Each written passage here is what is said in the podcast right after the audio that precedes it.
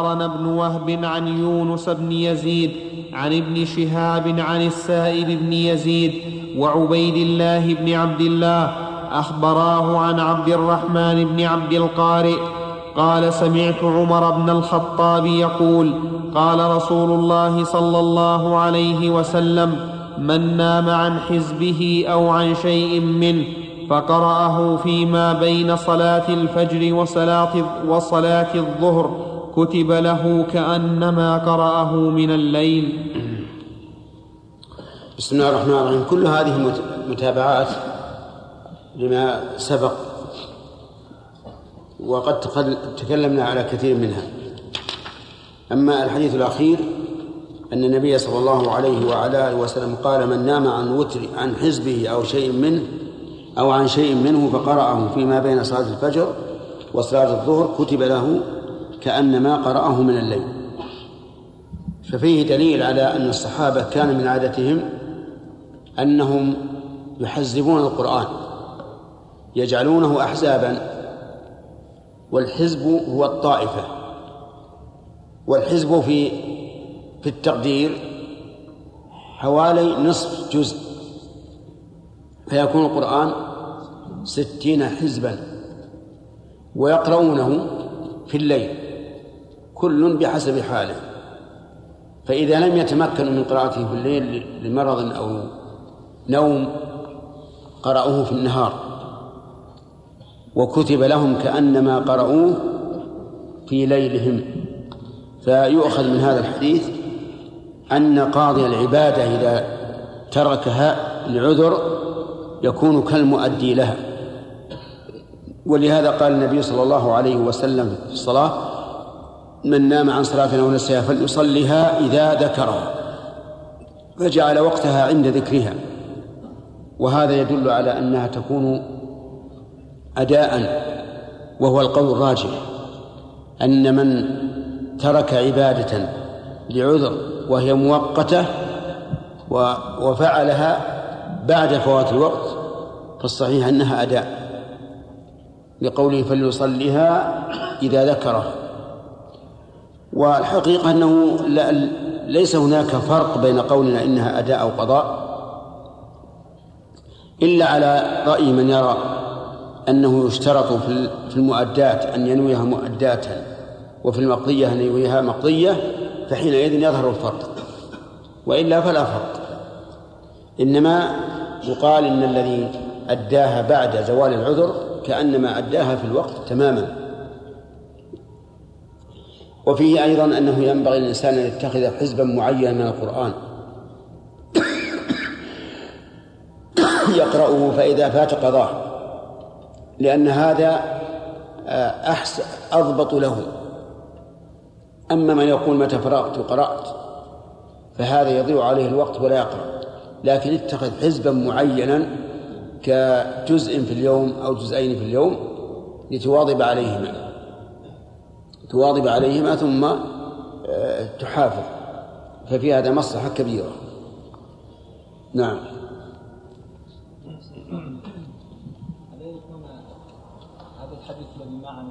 يدخل فيه صلاة من ترك صلاة الوتر بعذر. نعم. يجيها في الصباح أداء ليس قضاء. نعم. وهو كذلك. وكان الرسول يصلي إذا غلبه وجع ونوم من النهار 12 ركعة. نعم. نعم. أي نعم. إذا قضى صلاة ليل في نهار قرأها قراها جهرا. وإذا قضى صلاة ليل في صلاة نهار في ليل قضاها سرا. نعم. أبين لو علمت أنك عليها ما نعم. سبق لنا ذكر ذلك. وهو أنه رضي الله عنه أراد أن يعني يبين أنه ليس راضيا عن كونه لا لا يدخل عليها لأنها أم المؤمنين وما فعلته مما حصل فهو عن اجتهاد. ثلاثة. باب صلاة الأوابين حين ترمض الفصال. وحدثنا زهير بن حرب وابن نمير قال حدثنا إسماعيل وهو ابن علية عن أيوب عن القاسم الشيباني أن زيد بن أرقم رأى قوما يصلون من الضحى فقال أما, أما لقد علموا أن الصلاة في غير هذه الساعة أفضل. إن رسول الله صلى الله عليه وسلم قال صلاة الأوابين حين ترمض الفصال.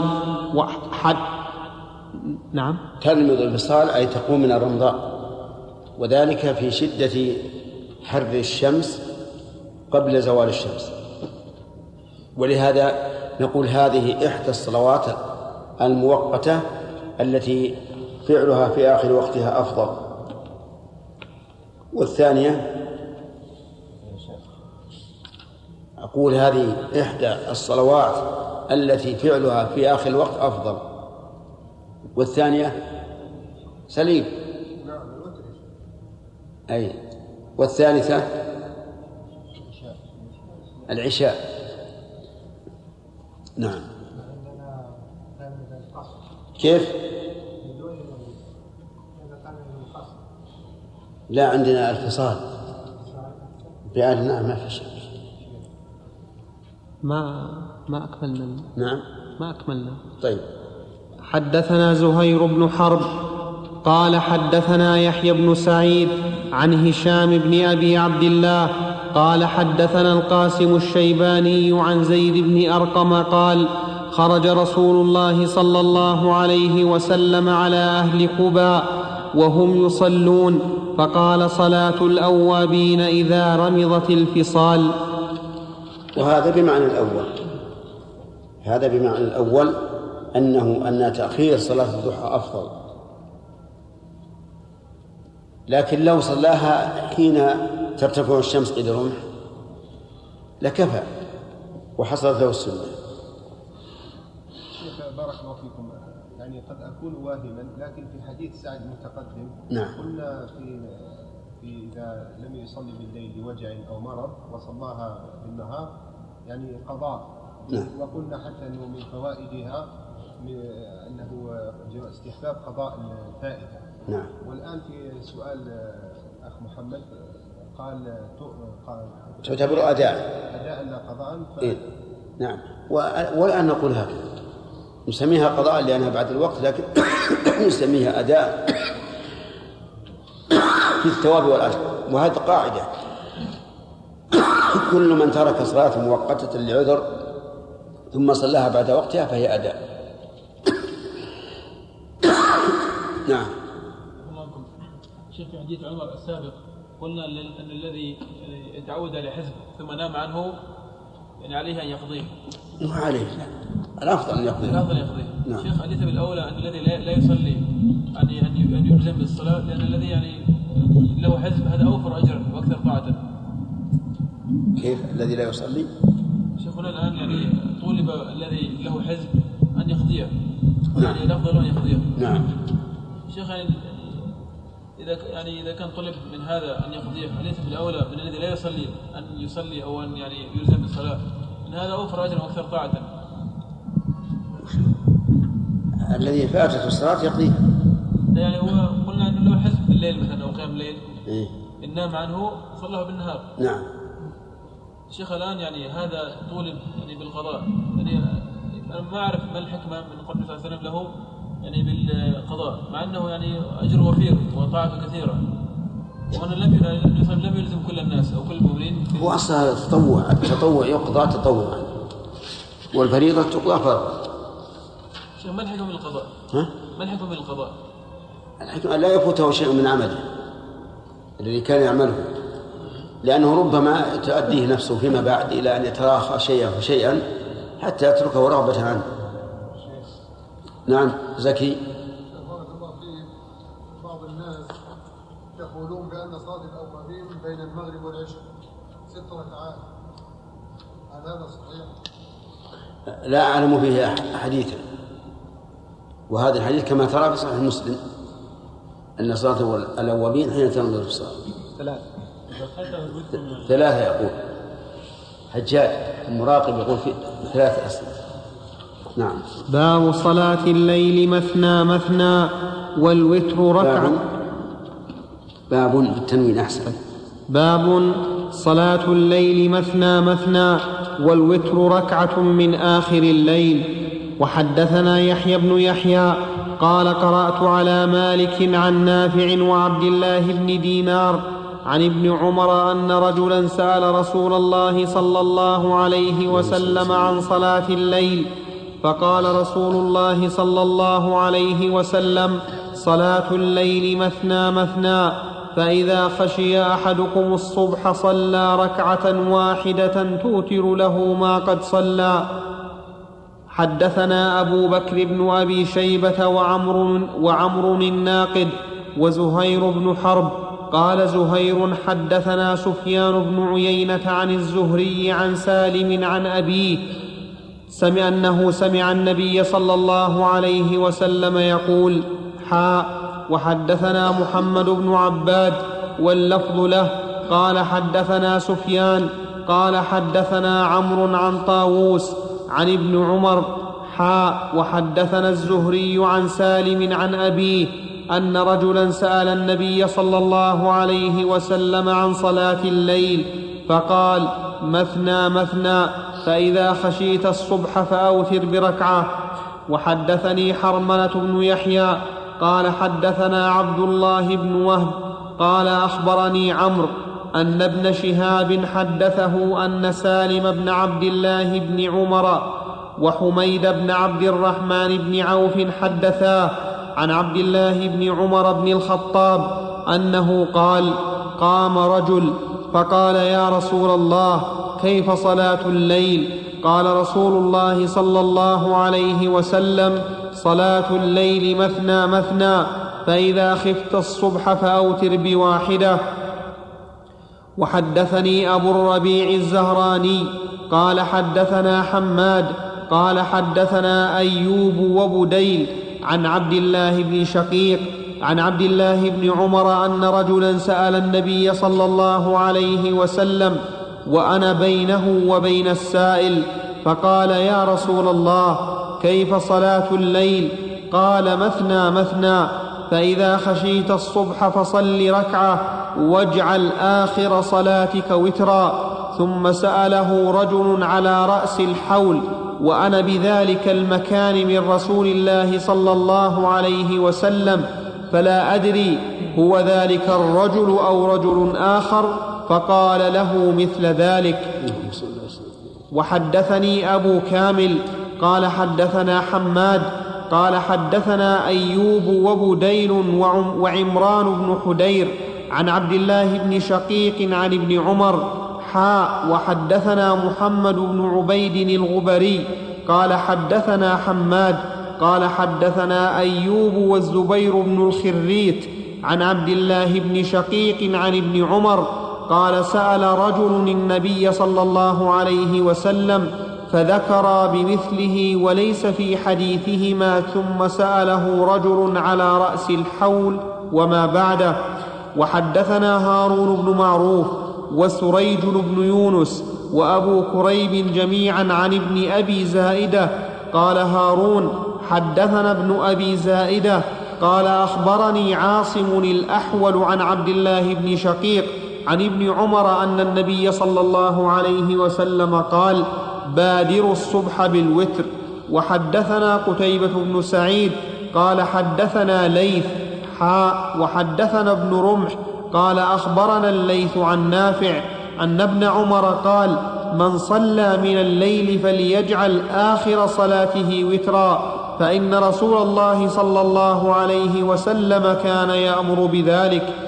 وحدثنا أبو بكر بن أبي شيبة قال حدثنا أبو أسامة حاء وحدثنا ابن نمير قال حدثنا أبي حاء وحدثني زهير بن حرب وابن المثنى قال حدثنا يحيى كلهم عن عبيد الله عن نافع عن ابن عمر عن النبي صلى الله عليه وسلم أنه قال اجعلوا آخر صلاتكم بالليل وترا. وحدثني هارون بن عبد الله قال حدثنا حجاج بن محمد قال قال ابن جريج أخبرني نافع أن ابن عمر كان يقول من صلى من الليل فليجعل آخر صلاته وترا قبل الصبح كذلك كان رسول الله صلى الله عليه وسلم يأمرهم حدثنا شيبان بن فروخ قال حدثنا عبد الوارث عن أبي التياح قال حدثني أبو مجلز عن ابن عمر.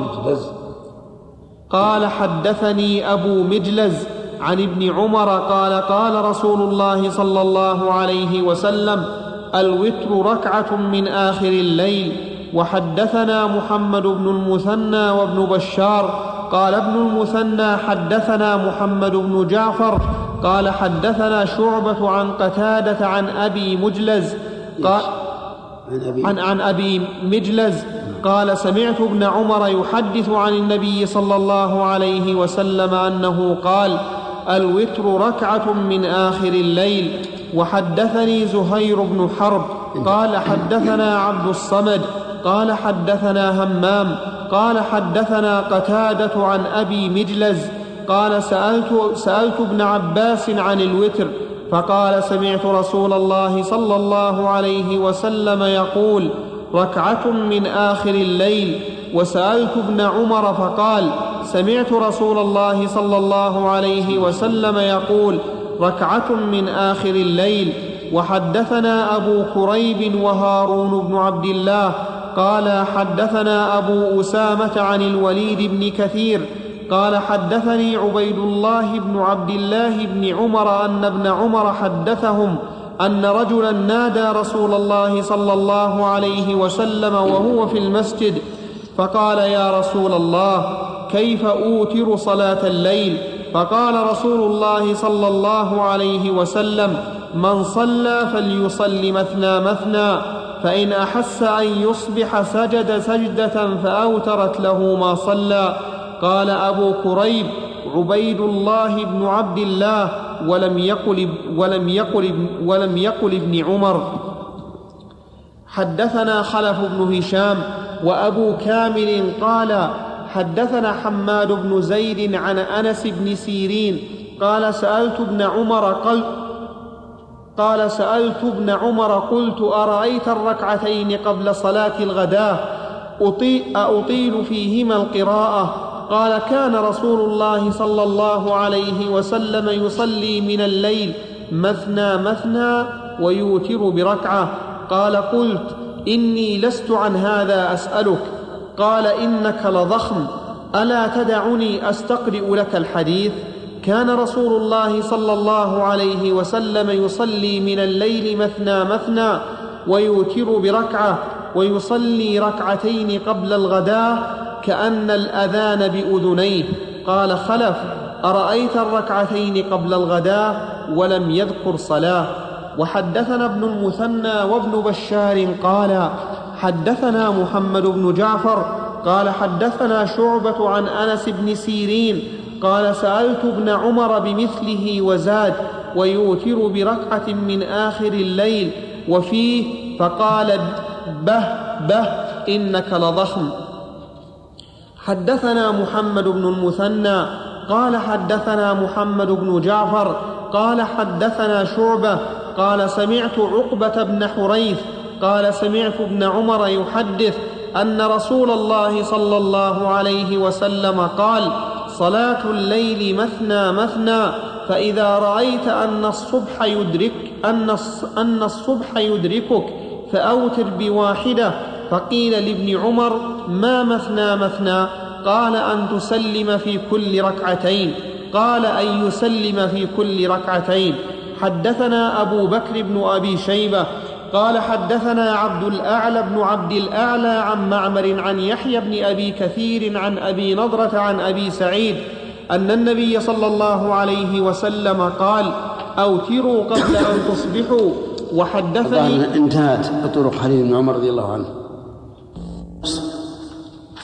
ثانيا أنه يؤخذ بالزيادة. هذا هو الأصل. أن الزيادة من الراوي الثقة مقبولة. إلا إذا كانت منافية لما هو أوثق أو لمن هو أوثق فإنه يؤخذ بالأوثق. وتكون الرواية الأخرى شاذة. ثالثا اختلفت الألفاظ.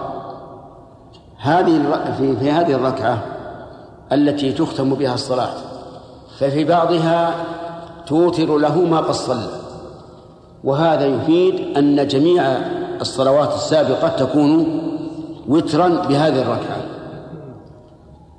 فتكون صلاة الليل التي هي مثنى مثنى تكون كلها وترا وفي بعضها ما يفيد أن الوتر هو الركعة فقط وعلى هذا فيكون ما سبق نفلا مطلقا نفلا مطلقا. ومن هنا يظهر أن الإنسان إذا نوى بالركعتين الركعتين أنها مقدمة الوتر صارت انعتار وترا. أما إذا نوى أنها مطلق صلاة مطلق صلاة الليل فإنها لا تكون وترا. وفيها فيها أيضا في هذا الحديث دليل على أن الوتر ينتهي وقته بطلوع الفجر وأنه لا يوتر إذا طلع الفجر ولكن يؤخره إلى متى؟ إلى الضحى كما كان النبي صلى الله عليه وسلم يفعل إذا غلبه وجع أو نوم وفي أيضا إشارة إلى أن المسؤول لا بأس أن يأتي بما زاد على السؤال. لا سيما إذا كان هناك مصلحة. وهذا من طريق النبي عليه الصلاة والسلام ومن سنته أنه يأتي بما زاد عن السؤال إذا كان هناك مصلحة أو حاجة. فإنه سئل صلى الله عليه وعلى آله وسلم عن ماء البحر أيتوضأ به؟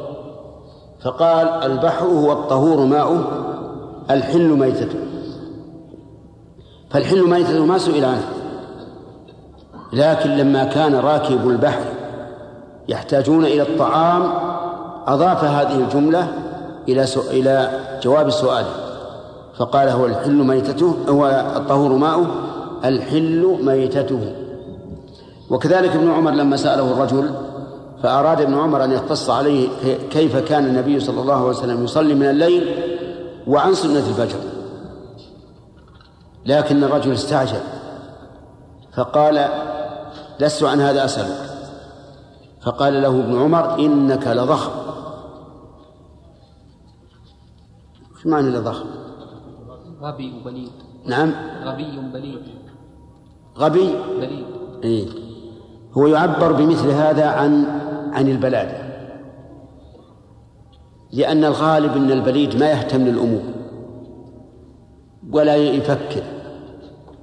وحينئذ يبني عليه إيش؟ اللحم. فيقال للبليد إنه ضخم ولو لم يكن عليه لحم. نعم. كما يقال إن من طالت رقبته فهو بليد أيضا. لطول المسافة بين القلب والدماغ. نعم. والعجب أن بعض البلاغيين أول بذلك قول قول النبي عليه الصلاة والسلام لعلي بن حاتم ابن حاتم حين جعل يأكل وهو يريد الصوم. وجعل بين وسادته تحت وسادته عقالين أحدهما أسود والثاني أبيض. فجعل يأكل حتى تبين له العقال الأسود من الأبيض. و فقال له النبي صلى الله عليه وعلى آله وسلم إن وسادك لعريض. قال البلاغيون وذلك لأن لأن عرض الوسادة يدل على طول الرقبة وطول الرقبة يدل على البلادة. لكن هذا غلط غلط كبير. إذ أنه لا يمكن أن الرسول عليه الصلاة والسلام يصف المجتهد بإيش؟ بأنه بليد أبدا. حتى لو كان هذا هو الواقع. رجل مجتهد يقول الرسول إنك لبليد. هذا خطأ وخطأ في جانب النبي عليه الصلاة والسلام. ولهذا فسره الرسول قال أن وسع الخيطين. الأبيض والأسود. وهما الليل والنهار.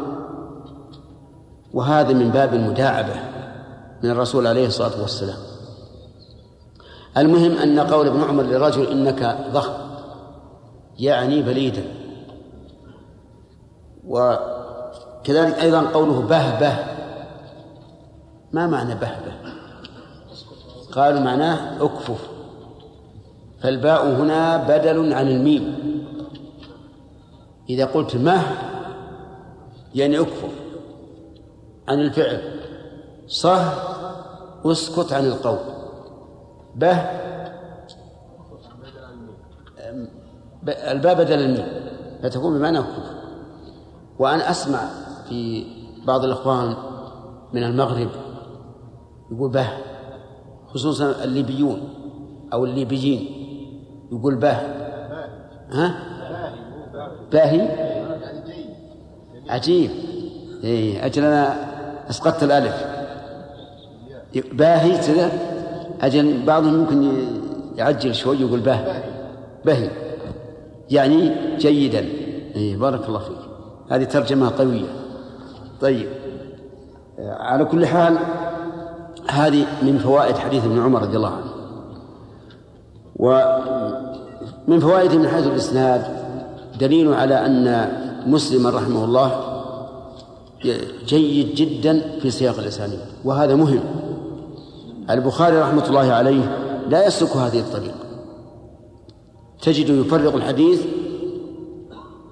وعلة التفريق أنه رحمه الله عن البخاري يعتني بفقه الحديث. فيفرق الحديث حسب أبواب أبواب الفقه التي استنبطها من الأحاديث. وهذا هو الذي يضطره إلى أنه يسوق الحديث بسند في هذا الباب وبسند آخر في الباب الآخر. لكن مسلما لا يعتني بهذا. ولهذا جميع الأبواب التي نقرأها الآن إنما هي مبوبة من بعده رحمه الله. مثلا مثلا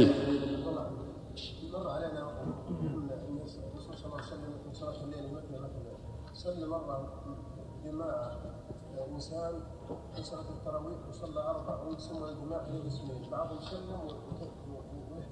بعضهم تابع ايهما إيه. آه هذا الحقيقة أن بعض ال- الإخوان الذين يعتنون بالسنة يصلون في التراويح أربعا بتسليمة واحدة ثم أربعا بتسليمة واحدة ثم ثلاثا بتسليمة واحدة. يتأولون بهذا حديث عائشة حين سئلت كيف كان صلاة النبي صلى الله عليه وسلم في الليل؟ فقالت كان لا يزيد على إحدى عشرة ركعة لا في رمضان ولا غيره. يصلي أربعا فلا تسأل عن حسنهن وطولهن. ثم يصلي أربعا فلا تسأل عن حسنهن وطولهن ثم يصلي ثلاثا. لكنهم في الحقيقة لم يستوعبوا هذه المسألة لأن حديث عائشة نفس نفسها رضي الله عنها جاء في ألفاظ أخرى تبين كيف كان يصلي. أنه يصلي ركعتين ركعتين في الإحدى عشر ركعتين ركعتين. وعلى هذا فيحمل قولها يصلي أربعا على أن هذه الأربع تكون من جنس واحد. يصلي أربعا فلا تسأل عن حسنهن وطولهن ثم يستريح. ولهذا جاءت ثم ثم يصلي أربعا فيستريح. وكانوا في الزمن السابق بعهد السلف كانوا يصلون أربع ركعات يعني بتسليمتين ثم يستريحون. ولهذا سميت هذه الصلاة تراويح لأنهم كلما صلوا أربعا استراحوا. هذا هو المتعين حملا لأحاديثها بعضها على بعض. ثم على فرض أنه يحتمل أن يكون يقرن الأربع جميعا يقال هذا احتمال ويضاد احتمال آخر أنه يسلم من كل ركعتين فيكون من الأحاديث المتشابهة. ونحن لدينا قاعدة عليها أهل السنة والجماعة أن المتشابه يحمل على المحكم. فيحمل هذا الذي روته عائشة رضي الله عنها على قول النبي عليه الصلاة والسلام صلاة الليل مثنى مثنى. وحينئذ يتعين أن يكون المراد بالأربع أي بتسليمتين. وهذا من قصور لا أقول من قصور العلم لأنه قد يكون عندهم علم بالألفاظ الأخرى لكن من قصور الفهم. فليحذر الطالب من قصور الفهم والله الموفق.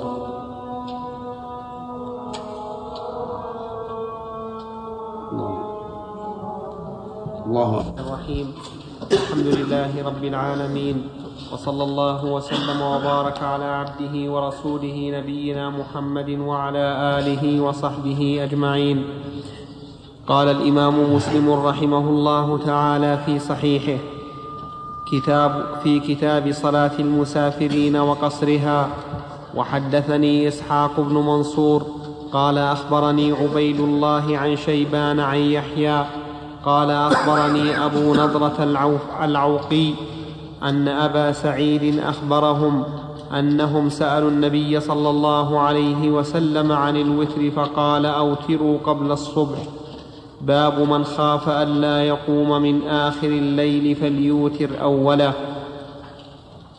حدثنا أبو بكر بن أبي شيبة. قال حدثنا حفص وأبو معاوية عن الأعمش عن أبي سفيان عن جابر قال قال رسول الله صلى الله عليه وسلم من خاف الا يقوم من آخر الليل فليوتر أوله ومن طمع أن يقوم آخره فليوتر آخر الليل فإن صلاة آخر الليل مشهودة وذلك أفضل. وقال أبو معاوية محضورة.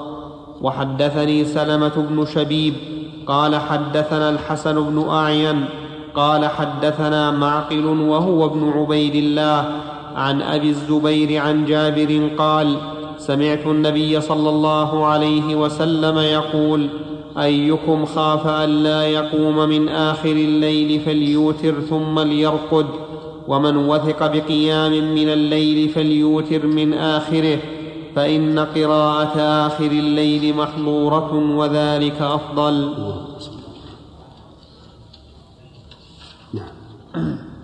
بسم الله الرحمن الرحيم. هذا هذا هذا الحديث بلفظيه يدل على التفصيل. أيهما أفضل الوتر في أول الليل أو في آخره. وما وأن من وثق من نفسه أنه يقوم من آخر الليل فليجعله في آخر الليل. ومن لم يثق فليجعله أول الليل. وفي هذا دليل على أن وفيه هذا دليل على أن للوترين على أن للوتر وقتين. وقت فضيلة ووقت جواز.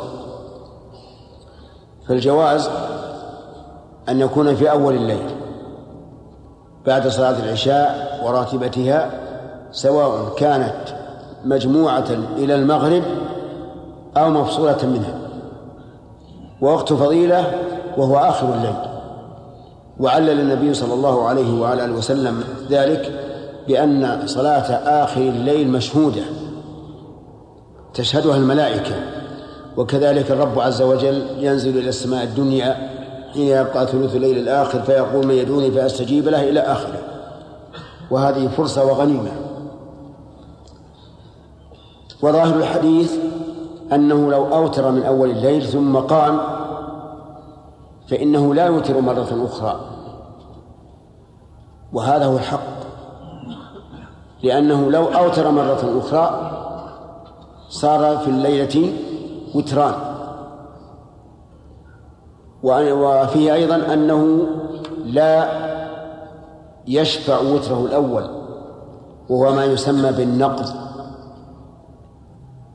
أي أنه يأتي أول ما يقوم في آخر الليل بركعة. لتشفع الركعة التي كانت في أول الليل. ثم يصلي مثنى مثنى ثم يوتر بواحدة. فالصواب أن الإنسان إذا أوتر في أول الليل فإنه لا يعيد الوتر مرة أخرى ولا ينقضه.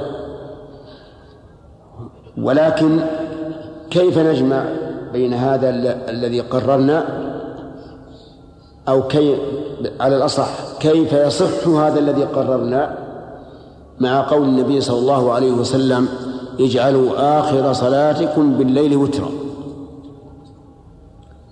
نقول إن النبي صلى الله عليه وعلى آله وسلم لم يقل لا لا تصلوا بعد الوتر. بل قال اجعلوا آخر صلاتكم بالليل وترا وهذا الرجل جعل آخر صلاته بالليل وترا. ثم قام. فماذا يصنع؟ أيبقى يقرأ القرآن؟ نقول صل فإن الصلاة خير موضوع ولهذا لم لم يكن لفظ الحديث لا تصلوا بعد الوتر. ورأيتموني عدلت عن قول كيف نجمع بين قولنا هذا أو بين تقريرنا هذا وبين قول الرسول. إلى قولنا؟ كيف يصح؟ لأنه لا يمكن أن نقول كيف نجمع بين قول الرسول وقولنا إذ أن قولنا ليس بنص شرع بنص يجب اتباعه بل هو رأي. والرأي لا يقال كيف نجمع بين هذا الرأي وبين قول الرسول أو بين هذا وبين قول الله. لأنه لا معارضة أصلا. ولكن يقال كيف؟ إيش؟ يصح هذا القول أو هذا التقسيم أو ما أشبه ذلك. نعم. نعم سليم.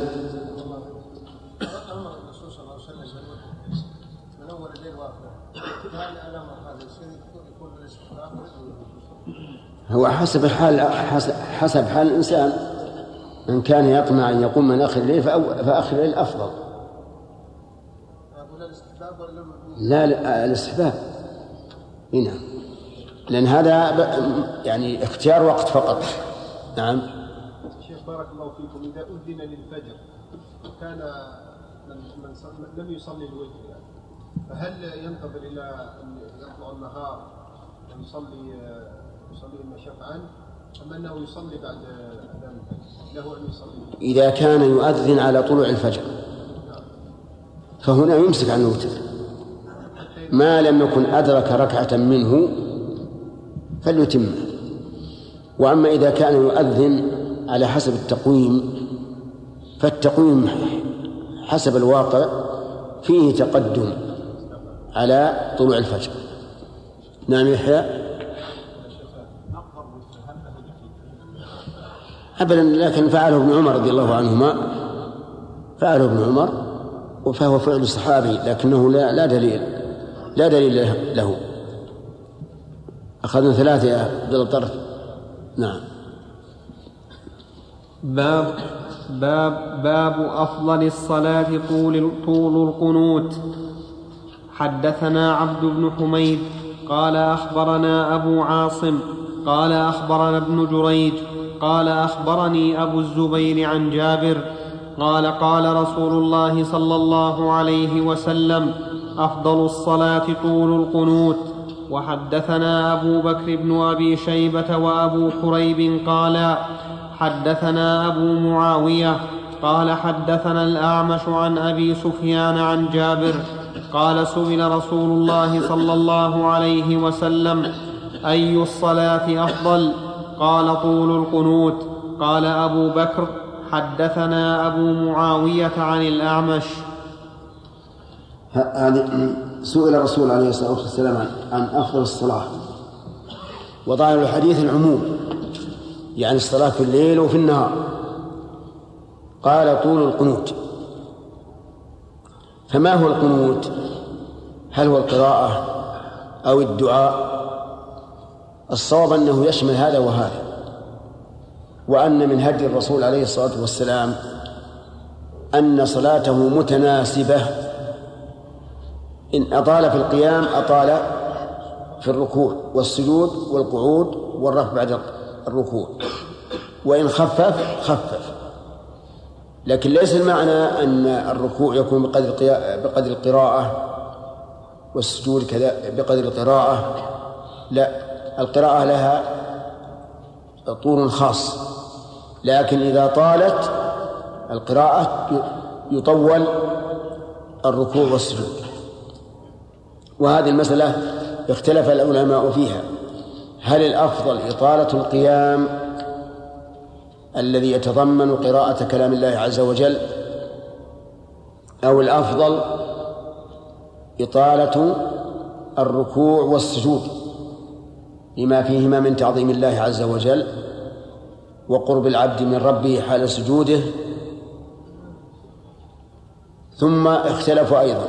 هل الأفضل تقصير هذه الأشياء مع كثرة الركعات أو الأفضل طول هذه الأشياء مع قلة الركعات.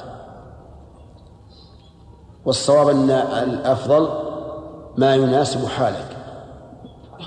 قد يكون الإنسان عنده كسل فتكون فيكون المناسب لحاله أن يقصر القراءة ويطيل الركوع والسجود. ويقصر الركوع والسجود. حتى تكثر حركاته ويزول عنه النوم. وقد يكون الإنسان عنده نشاط. يستطيع أن يطيل القيام والركوع والسجود وهو على نشاطه. ويرى أن هذا أخشع له فنفضل ذلك على كثرة الركعات.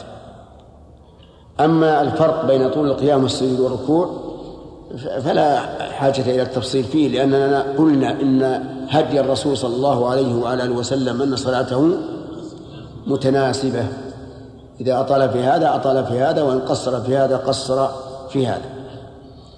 والإنسان يجد, يجد من نفسه في الواقع أن قلبه أحيانا يميل إلى الطول ليتمكن من كثرة الدعاء والخشوع فيه وكثرة القراءة والتدبر وسؤال الرحمة والاستعاذة من, من النار وما أشبه هذا وأحيانا بالعكس. فالإنسان كما يقال طبيب نفسه. نعم. نعم. كيف يجمع الشيخ هذا الحديث وحديث صلاة المغرب وفي انتشار الصراع نعم. في قصر الصور في أي نعم هذا المراد النفل. لا لأن الفرض حدده الرسول عليه الصلاة والسلام. وعرف حكمه. نعم يا سليم. قال الرسول صلى الله عليه وسلم لمن سأله الجنة عني على نفسك نعم وشنو المقارنة بين طول القيام وطول السجود يا شيخ؟ هو- من لازم كثرة السجود كثرة القيام. ثم أعلم أن السجود قد يراد به الصلاة. فسبح بحمد ربك وكن من الساجدين. فالمراد من المصلين. فقول كثرة السجود لا يعني بذلك أن الإنسان مثلا يصلي ركعتين ثم يأتي بعشرين سجدة. ما ما أراد الرسول هذا. لكن المراد كثرة الصلاة لأنه كلما كثر كثر السجود كثرت الصلاة إذ من المعلوم أنه ليس في كل في كل صلاة إلا سجودان فقط. نعم خالد. إذا قلنا بطول القنوت نق- نقول بطول ال- ال- الجلسة بين السجدتين. نعم. فإذا قال ربي اغفر لي ودعا بالدعوات الخمس نعم. هل يدعو؟ يدعو نعم. يدعو بما شاء. وإن, وإن شاء كرر لأن الرسول عليه الصلاة والسلام أحيانا يكرر الدعاء. نعم. وإذا قلنا بمشروعية الدعاء هل هذا دليله؟ في هذه إطالة الدعاء في هذا في هذا المكان؟ إيه هذا الدليل نعم.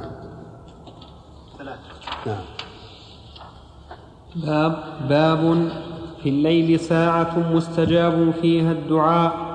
وحدثنا عثمان بن أبي شيبة قال حدثنا جرير عن الأعمش عن أبي سفيان عن جابر قال سمعت النبي صلى الله عليه وسلم يقول إن في الليل لساعة لا يوافقها رجل مسلم يسأل الله خيرا من أمر الدنيا والآخرة إلا أعطاه إياه وذلك كل ليلة. وحدثني سلمة بن شبيب قال حدثنا الحسن بن أعين قال حدثنا معقل عن أبي الزبير عن جابر أن رسول الله صلى الله عليه وسلم قال إن من الليل ساعة لا يوافقها عبد مسلم يسأل الله خيرا إلا أعطاه إياه. هذا الحديث فيه أيضا دليل على أن في الليل ساعة لا يوافقها عبد مسلم يسأل الله خيرا من أمر الدنيا أو الاخره إلا أعطاه الله. إياه ففيها حث على أن الإنسان يتحرى أن يكون له دعاء في كل ساعات الليل. وليس بلازم أن يكون في صلاة لأن الحديث لم يقيد. فينتهز الإنسان الفرصة أن لا يمضي عليه ساعة من الليل إلا وقد دعا الله بما فيه خير الدنيا والآخرة. وفيه اشتراط أن يكون الدعاء خيرا. احترازا من الدعاء للشر. فإنه لا يستجاب. لأن الله سبحانه وتعالى لا يأمر بالفحشاء وينهى عن الإثم. فمن الخير أن يسأل الله العلم النافع. من الخير أن يسأل الله العمل الصالح. من الخير إيش؟ لا لا تتعجل هداية الله. خليك متلقي.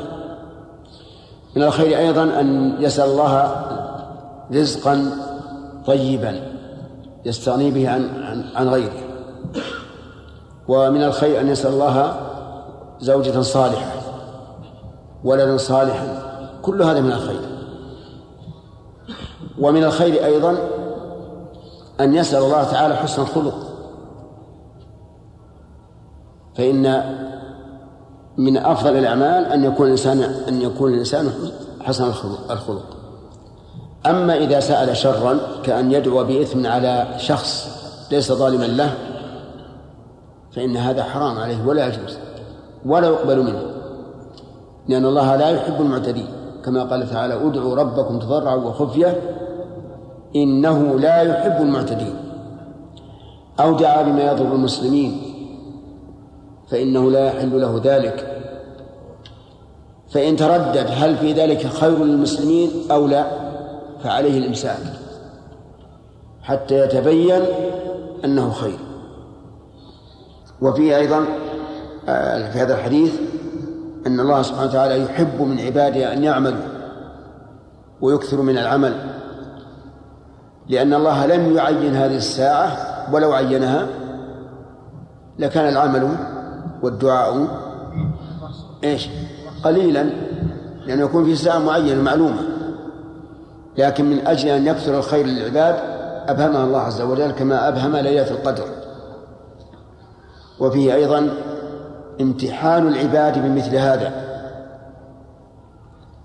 لأن الإنسان إذا طلب هذه الساعة وصار يتحرى الدعاء في كل ساعة من الليل علم حرصه على الدعاء. لكن إذا كان كسلانا يقول إذا ما هي الساعة؟ فلا فلا يحرص على الدعاء. إي نعم. باب الترغيب نعم. هذه الساعة هي نفسها الساعة التي قال فيها النبي صلى الله عليه وسلم ينزل الله إيش؟ هذه الساعة هي ساعة نزول المولى عز وجل السماء. هي ساعة إيش؟ نزول المولى عز وجل السماء. الدنيا لا الله أعلم. الحديث ما فيه دليل. يمكن تكون بعد المغرب يمكن تكون بعد العشاء مباشرة. نعم. أحسن الله إليك. هل هذه الساعة تتنقل في الليل؟ أو إيش؟ الله أعلم. قد تكون ثابتة وقد لا, لا تكون. أما ليلة القدر فقد دلت السنة على أنها متنقلة. نعم. ما هو الأفضل فيه؟ الدعاء الأفضل فيه النوم. إذا كان الإنسان قد قام من نصف الليل فالأفضل أن ينام. إذا قام ثلث الليل ينام. كما كان هذا هدي النبي عليه الصلاة والسلام في أغلب الأحيان وكما كان هذه كما كانت هذه صلاة داود. أما المتأخر فالأفضل أن يصلي حتى إذا قارب الفجر أوتر نعم. الأسحار يعني أنهم إذا إذا انتهوا من الصلاة حاسبوا أنفسهم وقالوا لعلنا أخطأنا لعلنا قصرنا فيستغفرون. لا قبل الفجر. وهذه الساعة ما هو الافضل يا شيخ؟ إذا كان مستيقظ. كما قلت لك. إن الأفضل أن تنام إذا كنت مبكرا. أما إذا كنت متأخرا فالأفضل أن تصلي حتى يطلع الفجر. وإن شئت مثلا إذا قصرت أو تعبت أنتهيت ثم استغفرت. نعم. باب الترغيب في الدعاء والذكر في آخر الليل والإجابة فيه.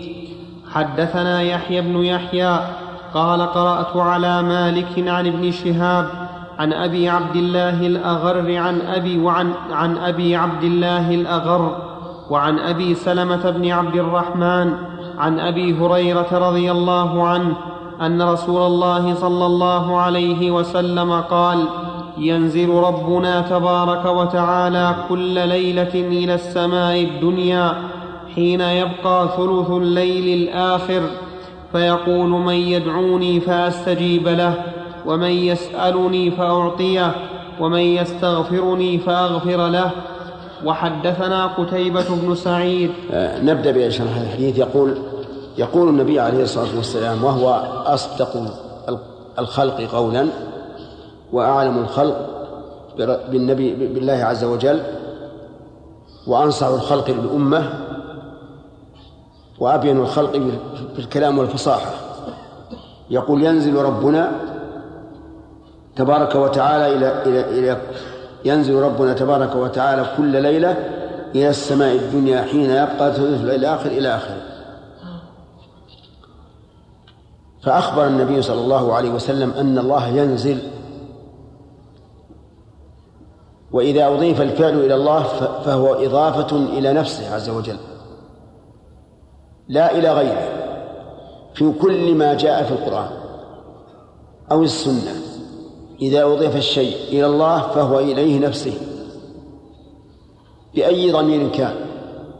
سواء كان على ضمير الغيبة مثل ينزل ينزل ربنا إلى السماء الدنيا فيقول أو بضمير الخطاب أو بغير ذلك. المهم أن كل ما أضيف إلى الله فإن الواجب أن نؤمن بأن المراد به إيش؟ نفسه.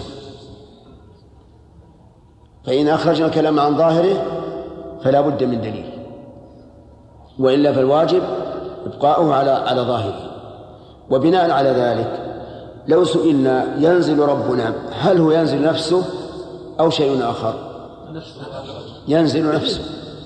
هذا الذي يفهم من الكلام وهذا الذي فهمه الصحابة. وهم أصفى الناس أذهانا وهم أقواهم عقولا. فهموا هذا ولم يراجعوا النبي صلى الله عليه وعلى آله وسلم فيقولوا ما الذي ينزل؟ هو هل أمره أو ملك من ملائكته أو رحمته أو ما أشبه ذلك؟ أبدا أخذ الحديث بالقبول. انتبه. أخذوا الحديث بالقبول أن الله هو الذي ينزل إلى السماء الدنيا. وهل عليهم إثم لو اعتقدوا ذلك في ربهم؟ أبدا ليس عليهم إثم. لأنهم سيقولون في الجواب عن هذا إن إن رسولك الذي بلغنا بهذا بهذا الحديث. وعلينا التسليم والإيمان وأن لا نتجاوز ما دل عليه كلام النبي عليه الصلاة والسلام. بقي علينا تقديرات يقدرها الذهن لا سيما في الوقت الحاضر. يقول بعض الناس ينزل إلى حين يبقى ثلث الليل الآخر. كيف كيف يتأتى هذا التقدير مع أن ثلث الليل الآخر لا يزال على الكرة الأرضية. إذا انتقل من جهة حل في جهة أخرى. فهل يعني ذلك أن الله نازل إلى السماء الدنيا كل الليل؟ والنهار أيضا لأن الليل في هذا الوجه من الأرض هو نهار بالنسبة إلى الوجه الآخر. فيقال هذا الإيراد من البدع. بدعة منكرة. لا يجوز إيراده كما قال الإمام مالك رحمه الله في من قال استوى العرش كيف استوى؟ قال هذا بدعة. ما أراك إلا مبتدع. السؤال عن هذا بدعة. فنقول هذه أولا بدعة. ونرد هذا السؤال في وجه مورده.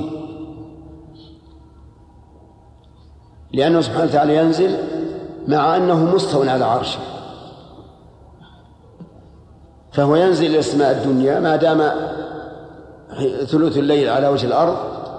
هذه فإذا ذهب ثلث الليل عن هذه الأرض إلى أرض أخرى صار نازلا بالنسبة للأرض الأخرى غير نازل بالنسبة للأرض الأولى.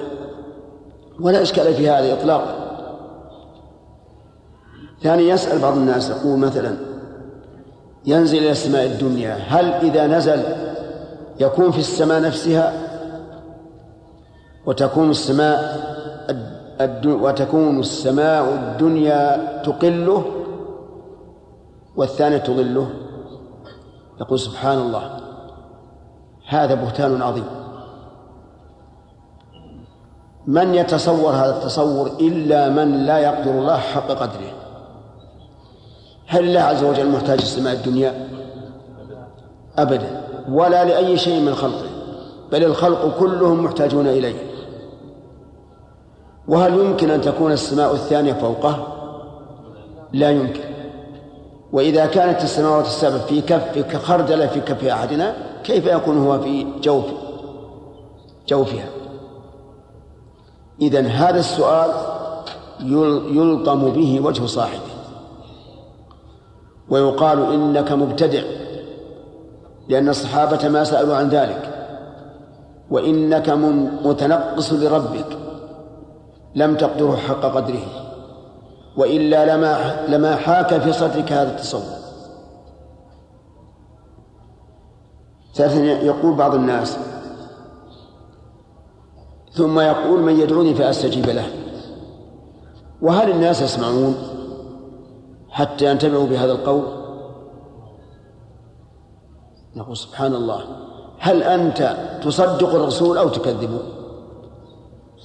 إن قال إنه يكذبه استتبناه.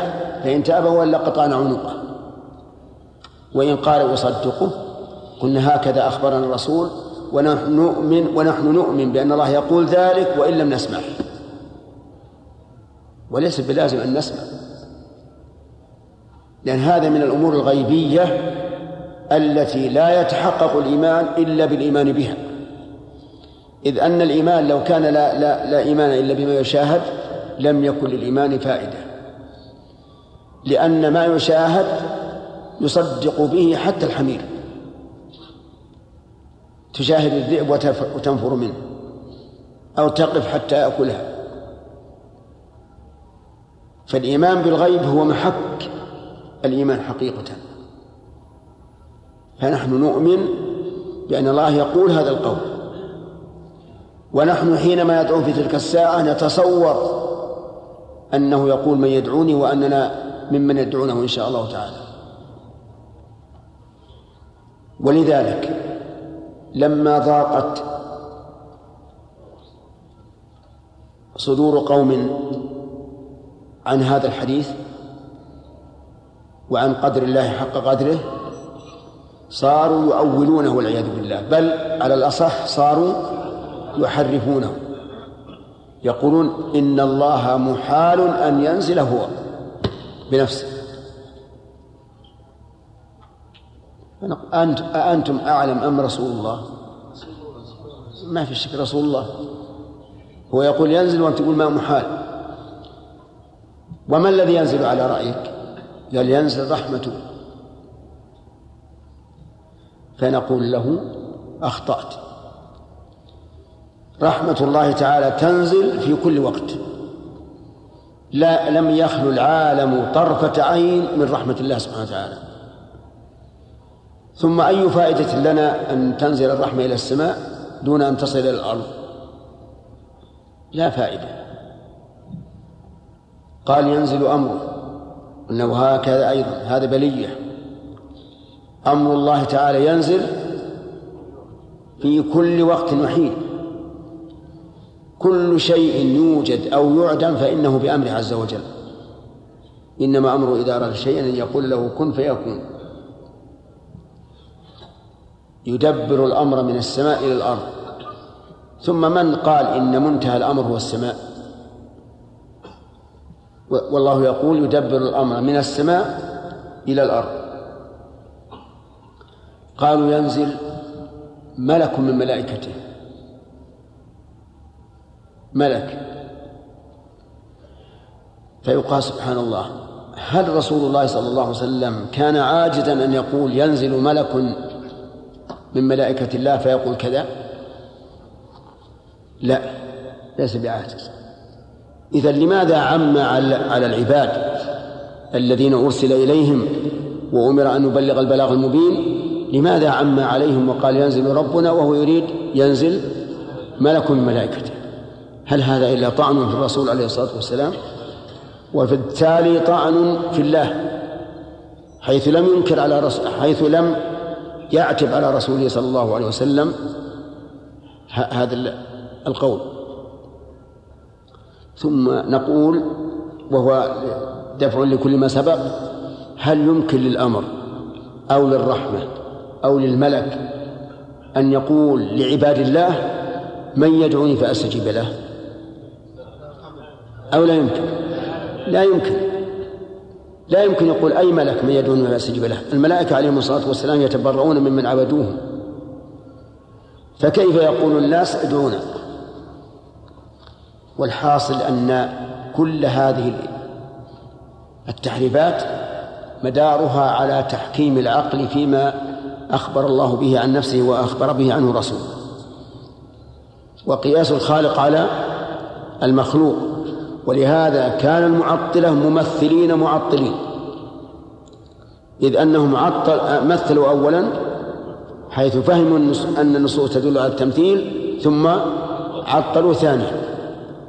ولقد صدق شيخ الإسلام رحمه الله في قوله كل ممثل معطل وكل معطل ممثل.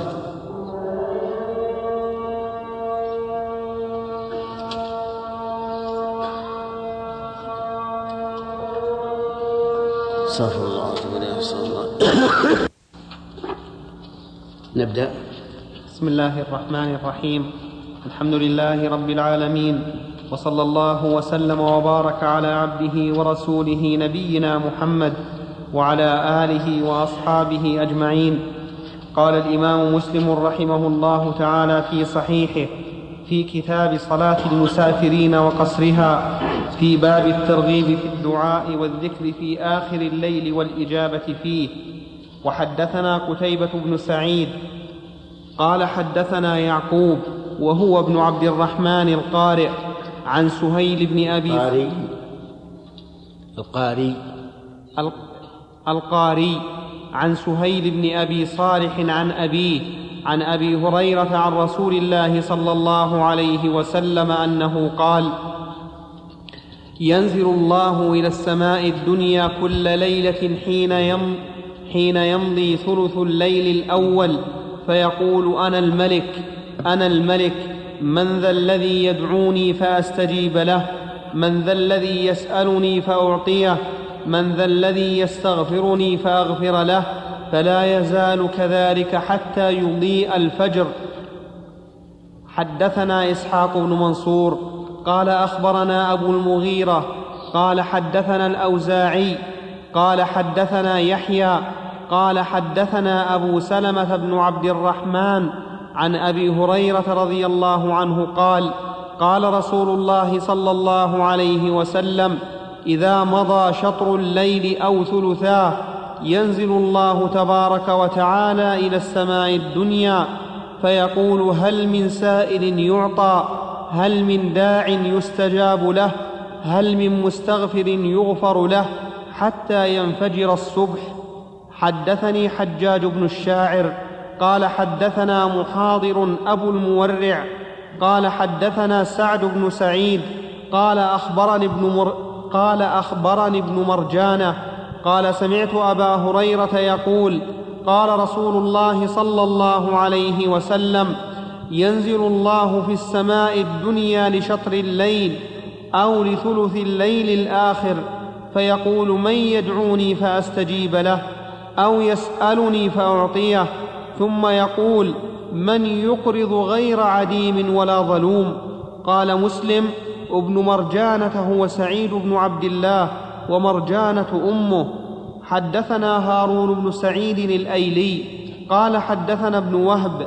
قال أخبرني سليمان بن بلال عن سعد بن سعيد بهذا الإسناد وزاد.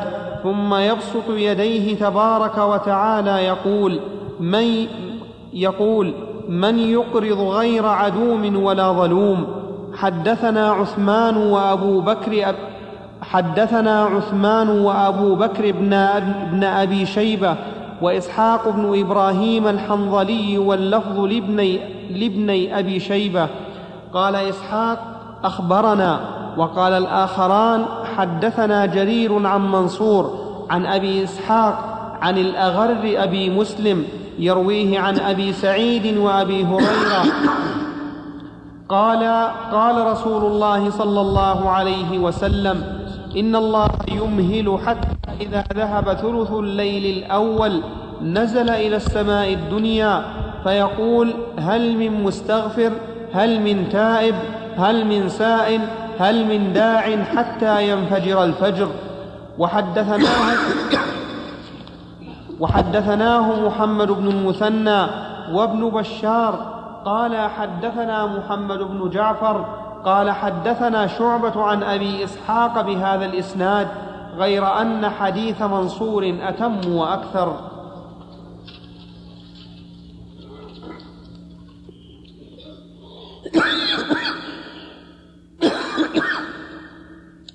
بسم الله الرحمن الرحيم. تقدم الكلام على حديث النزول وبينا أنه نزول حقيقي ينزل ربنا عز وجل نفسه إلى السماء الدنيا وبينا قاعدة مفيدة وهي أن كل ما أضافه الله عز وجل إلى نفسه فالمراد حقيقة الإضافة وأنها مضافة إلى نفسه لا إلى غيره وذكرنا لهذا أمثلة كثيرة.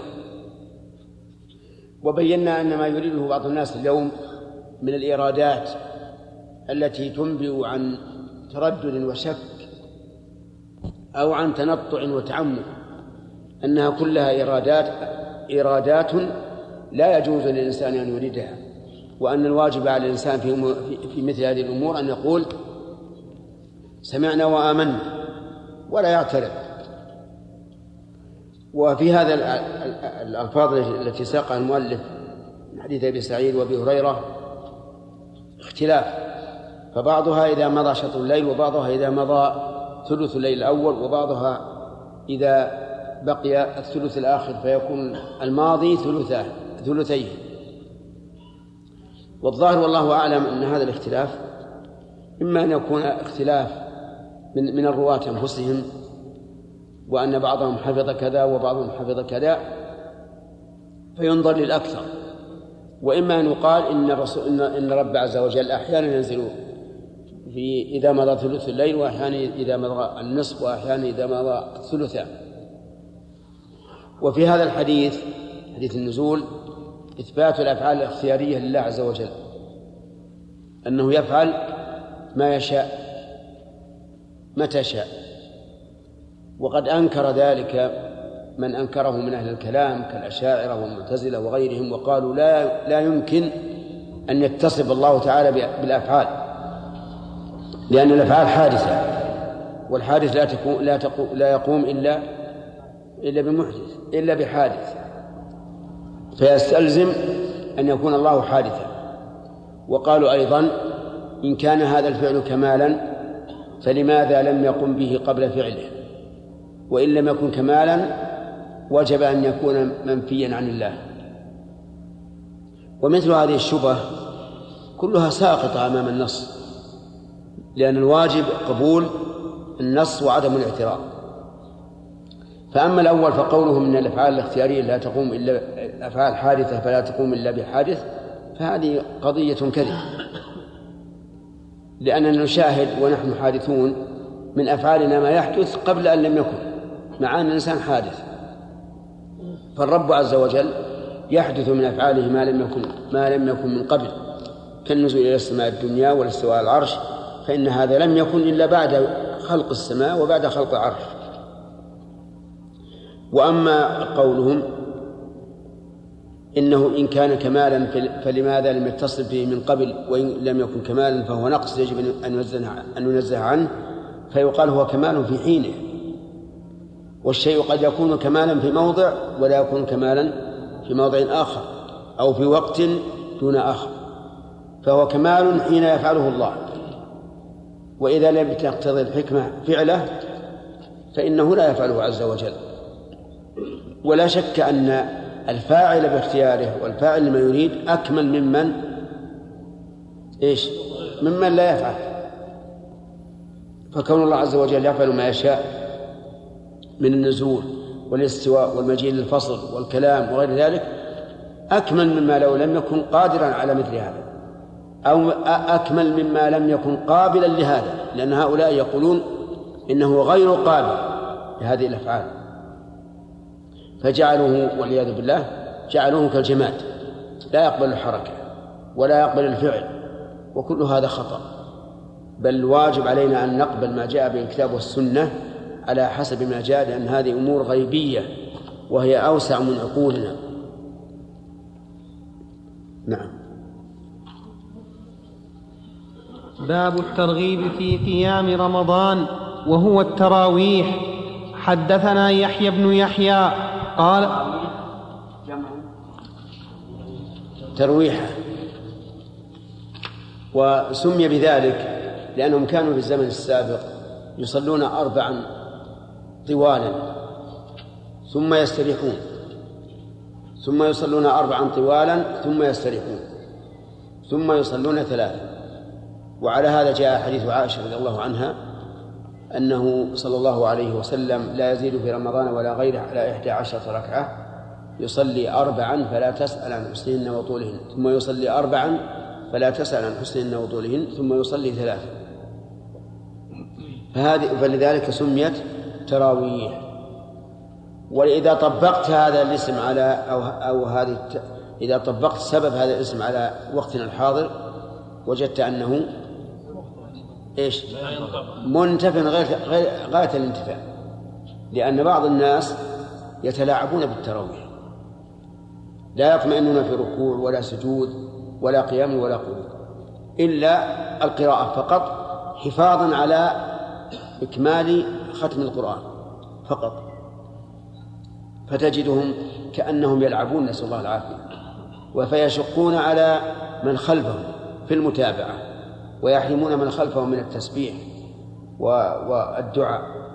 وهذا لا شك أنه حرام عليهم لأن هذه السرعة تمنع المأمومة فعل ما يسن بل قد تمنع فعل ما يجب من الطمأنينة. ثم إن الإمام ليس يصلي لنفسه إنما يصلي لغيره فالواجب عليه أن يختار ما كان أوفق لسنة الرسول صلى الله عليه وعلى آله وسلم. نعم.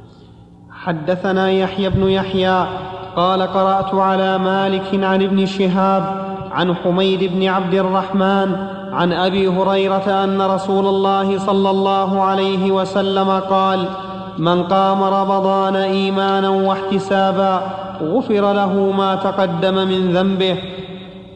وحدث إيمانا واحتسابا. إيمانا بماذا؟ إيمانا بوجوبه باستحبابه ومشروعيته. وإيمانا بما يترتب عليه من الثواب. واحتسابا للثواب والأجر. لأن الاحتساب معناه أن الإنسان يشعر بأن الله سع... بأن الله سبحانه وتعالى سيعوضه على هذا العمل ويثيبه عليه فكأنه يحتسب هذا على الله عز وجل ليثيبه عليه فإذا. فإذا قام رمضان إيمانا واحتسابا غفر له ما تقدم من ذنبه وظاهر قوله ما تقدم من ذنبه العموم وأنه يشمل الصغائر والكبائر ولكن الجمهور على أن مثل هذا يختص بالصغائر قالوا لأن النبي صلى الله عليه وسلم قال الصلوات الخمس والجمعة إلى الجمعة ورمضان إلى رمضان مكفرات لما بينهن ما اجتنبت الكبائر أو إذا اجتنبت الكبائر. وإذا كانت هذه الفرائض العظيمة لا تكفر إلا الصغائر فما دونها من باب أولى. وبعض العلماء أخذ هذا الحديث على عمومه وقال إن الله إن فضل الله واسع. نعم. وحدثنا عبد بن حميد قال أخبرنا عبد الرزاق قال أخبرنا معمر عن الزهري عن أبي سلمة عن أبي هريرة قال كان رسول الله صلى الله عليه وسلم يرغب في قيام رمضان من غير أن يأمرهم فيه بعزيمة فيقول من قام رمضان إيمانا واحتسابا غفر له ما تقدم من ذنبه فتوفي رسول الله صلى الله عليه وسلم والأمر على ذلك ثم كان الأمر على ذلك في خلافة أبي بكر وصدرا من خلافة عمر على ذلك. نعم. وحدثني زهير بن حرب قال حدثنا معاذ بن هشام قال حدثني أبي عن يحيى بن أبي كثير قال حدثنا أبو سلمة بن عبد الرحمن أن أبا هريرة حدثهم أن رسول الله صلى الله عليه وسلم قال من صام رمضان إيمانا واحتسابا غفر له ما تقدم من ذنبه ومن قام ليلة القدر إيمانا واحتسابا غفر له ما تقدم من ذنبه. هذا يختلف عما سبق بأنه علق مغفرة ما تقدم على الصيام وعلى قيام ليلة القدر. وعلى هذا فيختص القيام بالعشر الأواخر لأن ليلة القدر في العشر الأواخر كما ثبت به السنة وأحراها أن تكون في السبع الأواخر أيضا لكنها في العشر كلها وأحراها ليلة سبع وعشرين. أما صيام رمضان فهو يشمل كل رمضان ومعلوم أنه فرض وأنه أحد أركان الإسلام. نعم. حدثني زكي. بارك الله فيك تعلمنا أن أي حديث فيه يعني يترتب عليه مغفرة الذنوب ما تقدم منها وما تأخر يكون ضعيفا وما تأخر. وما تأخر. نعم. هل هذه القاعدة مضطربة يا شيخ؟ وهل تنسب إلى أحد من العلماء؟ أي نعم. هذه ذكرها شيخ الإسلام رحمه الله. قال إن هذا مما اختص به النبي عليه الصلاة والسلام. أو كذلك جاء عن أهل بدر أن الله قال لهم اعملوا ما شئتم فقد غفرت لكم. نعم. بارك الله فيكم. كيف يتسنى للإنسان أن أن يقوم ليلة القدر إيمانا واحتسابا وهو لا يعلمه على التعيين؟ يعني لا يعلم أن هذه الليلة يصلي كل ليلة على أنها ليلة القدر. نعم. إي نعم. شيخ بارك الله فيكم. جاءت السنة في مراعاة المأموم حال المأمومين في تقصير الصلاة. كان في حديث معاذ المعروف والناس الآن إذا صلى الإنسان بهم الصلاة الطويلة في التراويح ملوا وربما تركوا المسجد الذين الذي يرغبون الصلاة فيه من أجله. نعم. هو يعني الذي ينبغي في هذه؟ يعني نقول أد... أولا التراويح سنة. لو تخلف عنها المتخلف ما, ما عليه شيء. وثانيا نقول إذا رأى أنهم يرغبون التخفيف فليخفف لكن بقدر فعل الواجب؟ ما هو هكذا اللعب يعني حتى الإمام يمكن لا يطمئن كيف بالمأمومين الذين لن يشرعوا في الفعل إلا بعد انتهاء الإمام منه؟ ثلاث تسبيحات مثلا والله ثلاث تسبيحات قد تكون طويلة وقد تكون قصيرة. الإنسان يقول سبحان سبحان رب العالى سبحان رب العالى سبحان رب العالى وش يصير؟ قصيرة. قصيرة. ما يمدي المأموم ولا يصل إلى الأرض. أما إذا كان يبي مدة سبحان ربي الأعلى سبحان ربي الأعلى سبحان ربي الأعلى يمكن يكون تكفي. هنا حدثني محمد بن رافع قال حدثنا شبابه قال حدثني ورقاء عن أبي الزناد عن الأعرج عن أبي هريرة عن النبي صلى الله عليه وسلم قال من يقم ليلة القدر فيوافقها أراه قال إيمانا واحتسابا غفر له. حدثنا يحيى بن يحيى قال قرأت على مالك عن ابن شهاب عن عروة عن عائشة أن رسول الله صلى الله عليه وسلم صلى في المسجد ذات ليلة فصلى بصلاته ناس ثم صلى من القابلة فكثر الناس ثم اجتمعوا من الليلة الثالثة أو الرابعة فلم يخرج إليهم رسول الله صلى الله عليه وسلم. فلما أصبح قال قد رأيت الذي صنعتم فلم يمنعني من الخروج إليكم إلا أني خشيت أن تفرض عليكم. قال وذلك في رمضان. الحديث الذي قبلها الأول حديث أبي هريرة قيدها بقوله فيوافقها. وهذا لا يتأكد أنه وافقها إلا إذا قامها. قام العشر كله. لأنه إذا إذا قام بعض العشر فقد تكون في الليالي التي لم يقمها. وحينئذ يتأكد على الإنسان الذي يريد الذي يريد موافقة ليلة القدر أن يقوم كل العشر. فأما ما جاء في الحديث الصحيح أن جماعة من الصحابة أوروا ليلة القدر في السبع الأواخر فقال أرى رؤياكم قد تواترت في السبع الأواخر فمن كان متحريها فليتحراها في السبع الأواخر. فالظاهر أن مراد الرسول صلى الله عليه وسلم تلك السنة فقط بدليل أنه استمر يقوم يقوم العشر الأواخر كلها ويعتكف العشر الأواخر كلها. فالظاهر أن المراد في تلك السنة صارت في السبع الأواخر يعني من 23 فما بعد. وأما حديث عائشة رضي الله عنها ففيه دليل على رأفة النبي صلى الله عليه وسلم بالأمة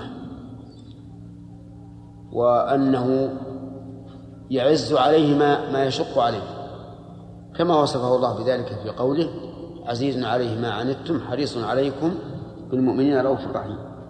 وفيه أن الإنسان آه، قد تفرض عليه العبادة إذا التزمها. كما لو التزمها بالنذر وجب عليه وجب عليه أن يوفي. فلو أن الصحابة التزموا وجاءوا كل ليلة ربما تفرض عليهم لأنهم التزموا بها. لكن هذا في الوقت الحاضر مأمون ولا غير مأمون؟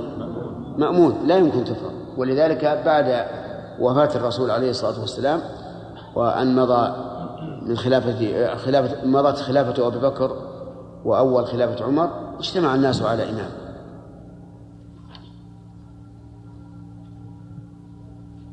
نعم. وحدثني حرملة بن يحيى قال أخبرنا عبد الله بن وهب قال أخبرني يونس بن يزيد عن ابن شهاب قال أخبرني عروة بن الزبير أن عائشة أخبرته أن رسول الله صلى الله عليه وسلم خرج من جوف الليل فصلى في المسجد فصلى رجال بصلاته فأصبح الناس يتحدثون بذلك فاجتمع أكثر منهم فخرج رسول الله صلى الله عليه وسلم في الليلة الثانية فصلوا بصلاته فأصبح الناس يذكرون ذلك فكثر أهل المسجد من الليلة الثالثة فخرج فصلوا بصلاته فلما كانت الليلة الرابعة عجز المسجد عن أهله فلم يخرج إليهم رسول الله صلى الله عليه وسلم فطفق رجال منهم يقولون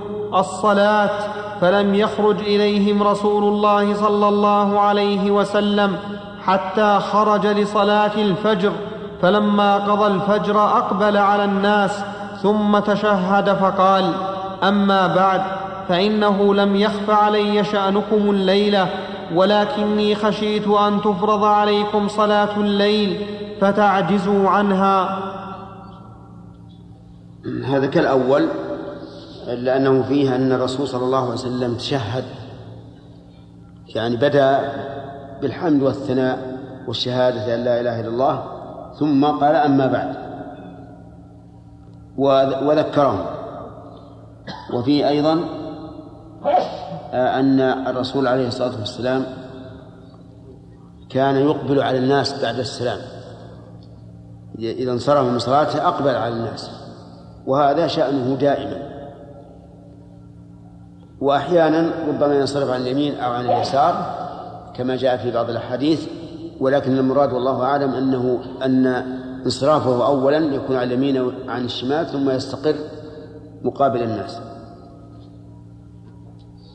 نعم. حدثنا محمد بن مهران الرازي قال حدثنا الوليد بن مسلم قال حدثنا الأوزاعي قال حدثني عبدة عن زر قال سمعت أبي بن كعب يقول وقيل له إن عبد الله بن مسعود يقول من قام السنة أصاب ليلة القدر فقال أبي والله الذي لا إله إلا هو إنها لفي رمضان يحلف ما يستثني ووالله إني لاعلم أي ليلة هي هي الليلة التي أمرنا رسول الله صلى الله عليه وسلم بقيامها هي ليلة صبيحة سبع وعشرين وأمارتها أن تطلع الشمس في صبيحة يومها بيضاء لا شعاع لها.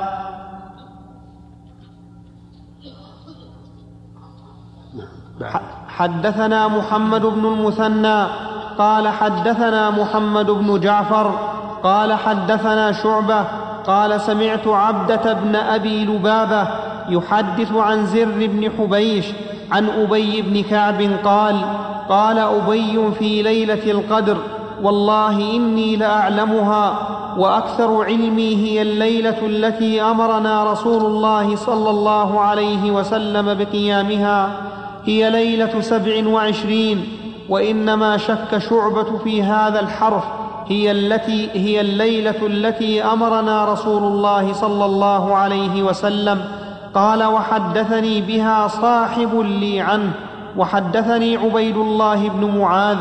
قال نعم. نعم. نعم. أعيد ولا؟ لا ماشي. أمرنا بها. أي. هي الل... هي الليلة التي أمرنا بها رسول الله صلى الله عليه وسلم. قال وحدثني بها صاحب لي عنه.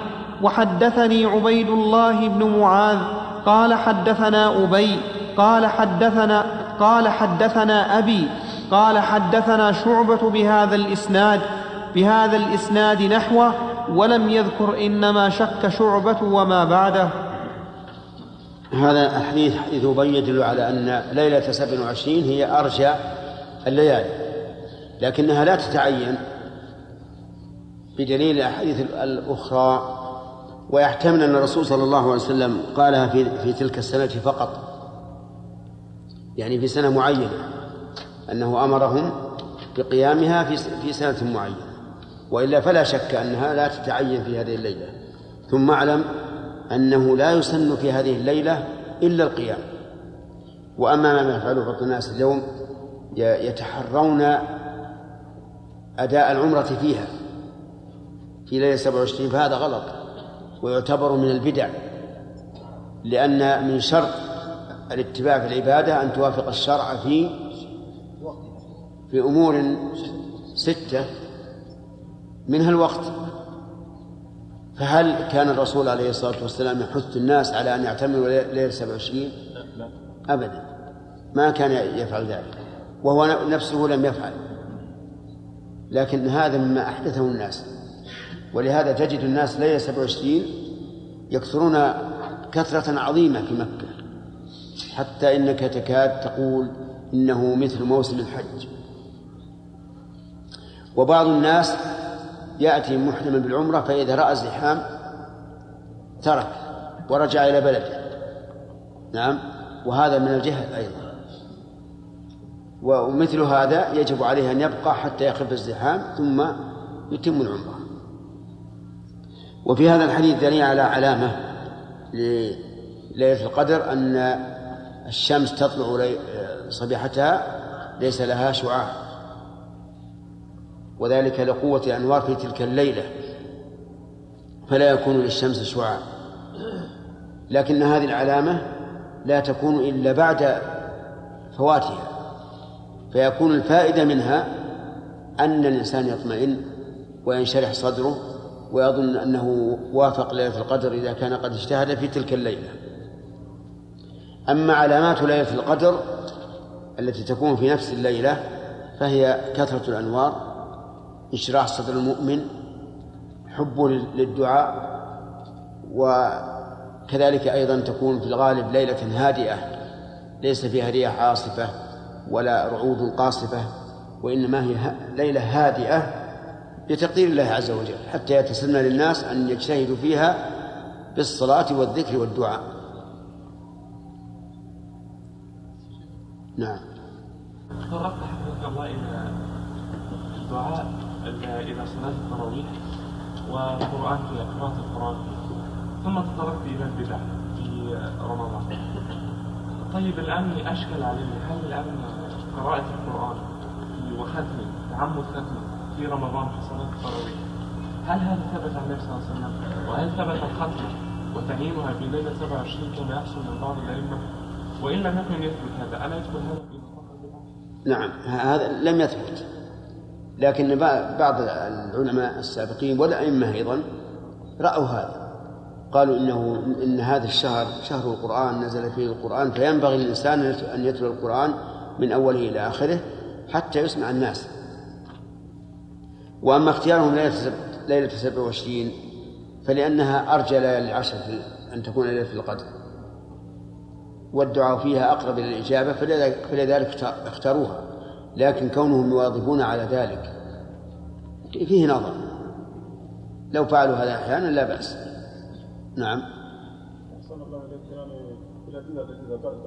إيش؟ الصلوات الخمس والجمعة إلى الجمعة ورمضان المكفرات لما بينهن اجتنبوا الكبائر هل يعني غفران الصغائر مقيد باجتناب الكبائر؟ نعم. لا ليس هذا يعني ظاهر الحديث هو ما قلت. إن مكفرات إذا اجتنبت.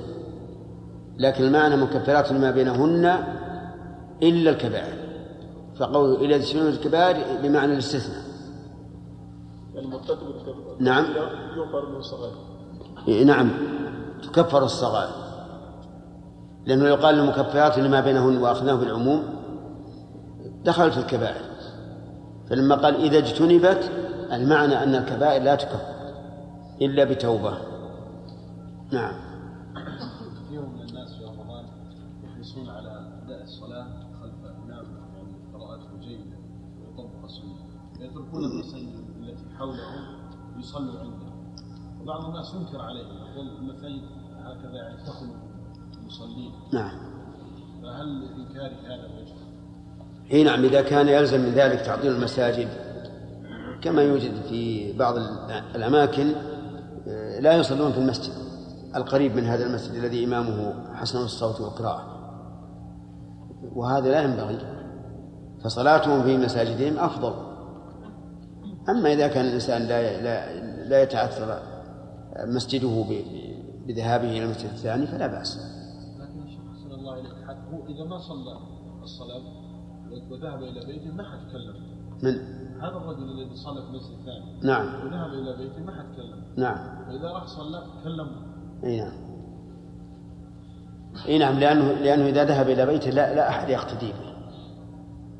لكن إذا ذهب إلى المسجد الثاني اقتدى به الناس وتتابعوا على هذا. نعم. باب الدعاء في صلاة الليل وقيامه. حدثني عبد الله بن هاشم بن حدثني عبد الله بن هاشم بن حيان العبدي. قال بن هاشم. الله بن هاشم. لا عندنا هاشم. النسخة اللي عندي